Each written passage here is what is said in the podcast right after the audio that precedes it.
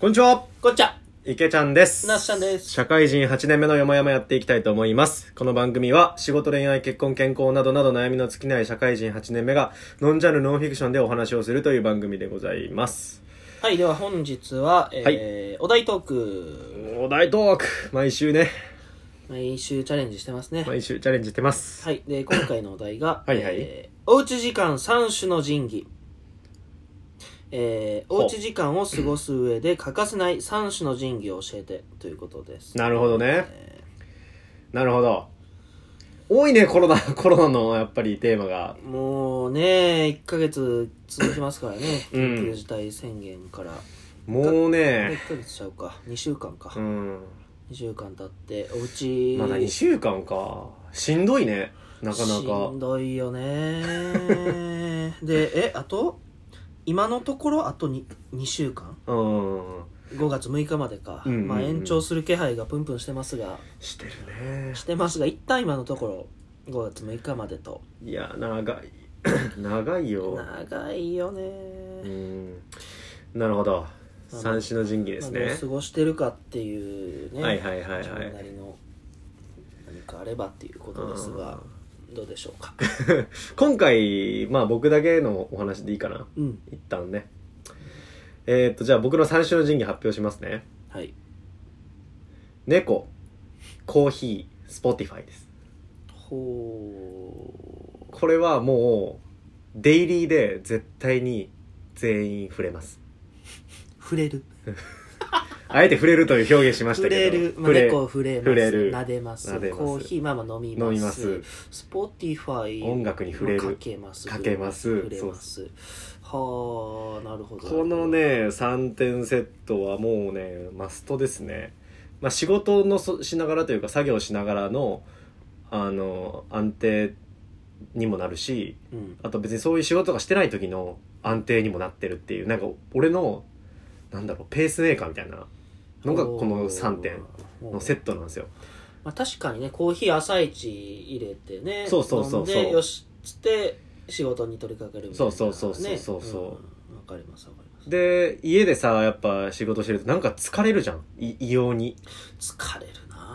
あなんかあれ異様に疲れるよな違う疲れ方するよなそうそうそうそううんでうわーって思った時にパッて横見たら猫がいてはあでこうもふもふ触るわけですよいいなあでふって心がゆる緩んでう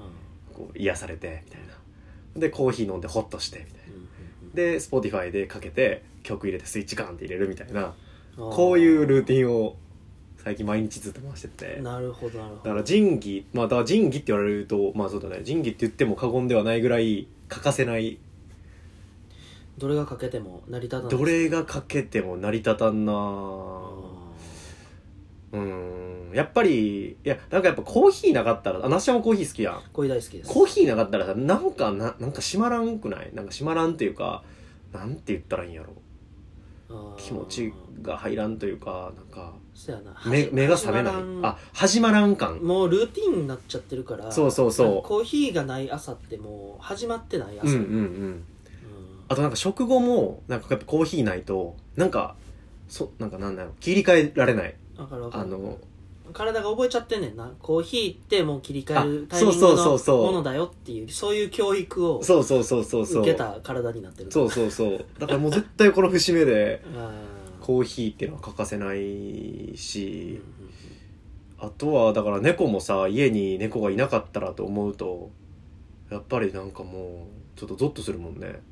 ー猫はいつから飼い始めたんやっけ猫は、えっと、奥さんがもともと一人暮らしの時から帰ってて、うんうん付き合ったいた時ぐらいから一緒になったんだけどうんうんうんだからもう2年以上2年かまあまあ最近といえば最近とも言えるよね、30年弱生きてきて2年でしょそうそうそうそう猫のいない生活はもう想像できないで すか想像できないねというかなんかもう明確にあのクオリティオブライフ、うんあの横文字あれだけ ど急に急にどうした クオリティオブライフと言われるおうおうあの生活の質人生の質がもう明確に下がるなっていうのが分かる猫ちゃんがいることで幸福度が上がってるって実うんうんう感んが確かにあると、やっぱ猫たち猫の猫ってさあの寝てんのよずっとはいはいで幸せそうに寝てるわけでただそれだけなんだよあいつらって あいつら、うんそれだけなんだけどなんかそれでそれでいいんだってなんか思わせてくれるんだよね猫ってはあだから結構やっぱは人間の世界でさだけで生きてるともう張り詰めるんだよみんな頑張ってるし仕事とか確かでにやんなきゃいけないこともあるしみたいなうんうんでななんかでい自分が飯食うためにお金稼がなきゃいけなかったりとかなんか結構いろんなものを抱えながら生きてる感じがあって、うんでもそんなことを思いながら猫をパッて見た時に猫はただ寝てるだけ気持ちよさそうにまあ、食っちゃねの食生っ活ちゃねしてるだけなんだよねそうやなでそれで十分幸せそうなんだよはあはっていうのを見た時にあのまあ確かになんだろうなこうこういうなんかすごく原始的な幸せというものをちゃんとあの噛みしめて生きるって大事だなって思ったりとあかはああーいい気づきを 猫から得あるそうそう。なんかこう、生命としての原点に変えれるんだよね。はあなるほどねそういえば俺最近寝てねえなって思ったりとか、なるほどなるほど、そうそうそうそう。こいつは眠いたい時に寝てるだけだから、うん、それ俺できてないなとかって思った時に、なるほどねなんかあって思っまたりするんだよね。あシンプルな幸せを実感できるそうそうそうそう。彼らを見てるとって感じだそような。でチャオチュール開けたらめちゃくちゃ食いついてくるしさ美。味しいご飯があればそう、美味ししいご飯 と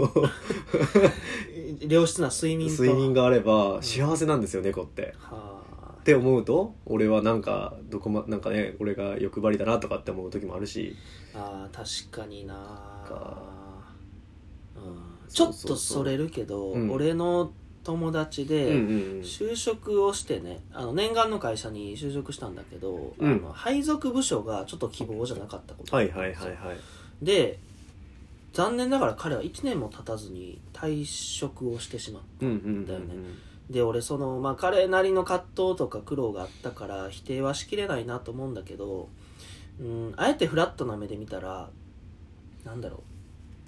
世の中とかうん社会とか仕事に期待値を高めすぎたことでうん勝手に不足感を感じて、はいはいはいで絶望したっていう、はいはいはい実はなかったはずの絶望を彼は勝手に作り上げたんだって思ってはあなるほどねそうそうそういやな目の前のこと頑張りますって言ってたら多分、分生まれなかった絶望を彼はうんうんうんうんせっせとこさえてしまったんですよ、はいはいはいまあ、当時の就活の弊害かもしれないですねやりたいことを高らかに掲げたせいではいはいはいはいできないストレスみたいなうんうんなんかその不用意なギャップみたいなのが生まれたせいでな彼るほどはね苦しんだんだなっていうのをちょっとはめで感じてたことがあってなるほどなるほどまあ、今彼は別の仕事で頑張ってやってるし幸せにやってるからいいんですけど、うんうんうんなんかね今の生活をやってると必要以上にあれやらなければとか幸せになるために埋めなければみたいな、なんか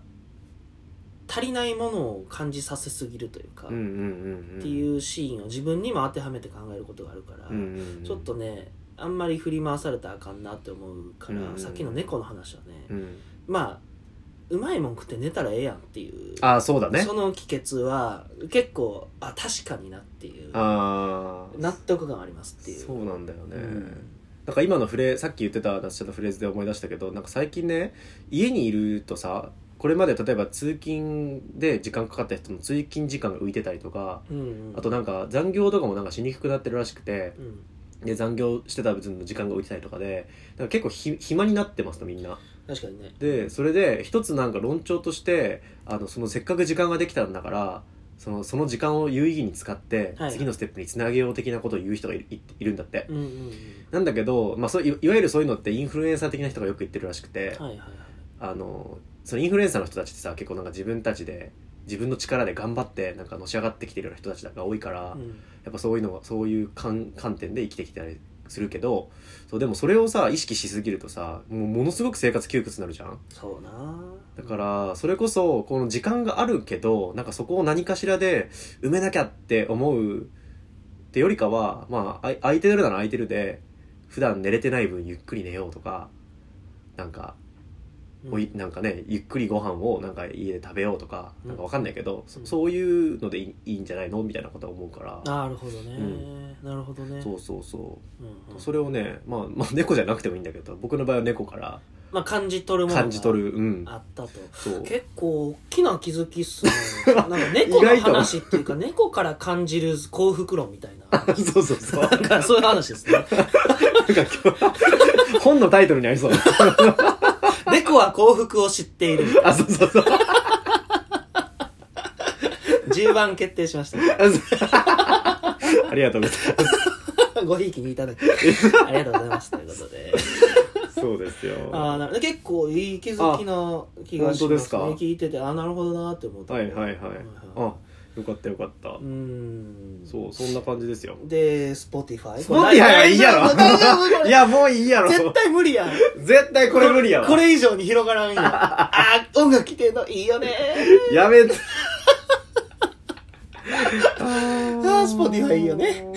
やめましょやりましょうかじゃあ、西野仁義っていうことでよかったですう。かいやいやいや。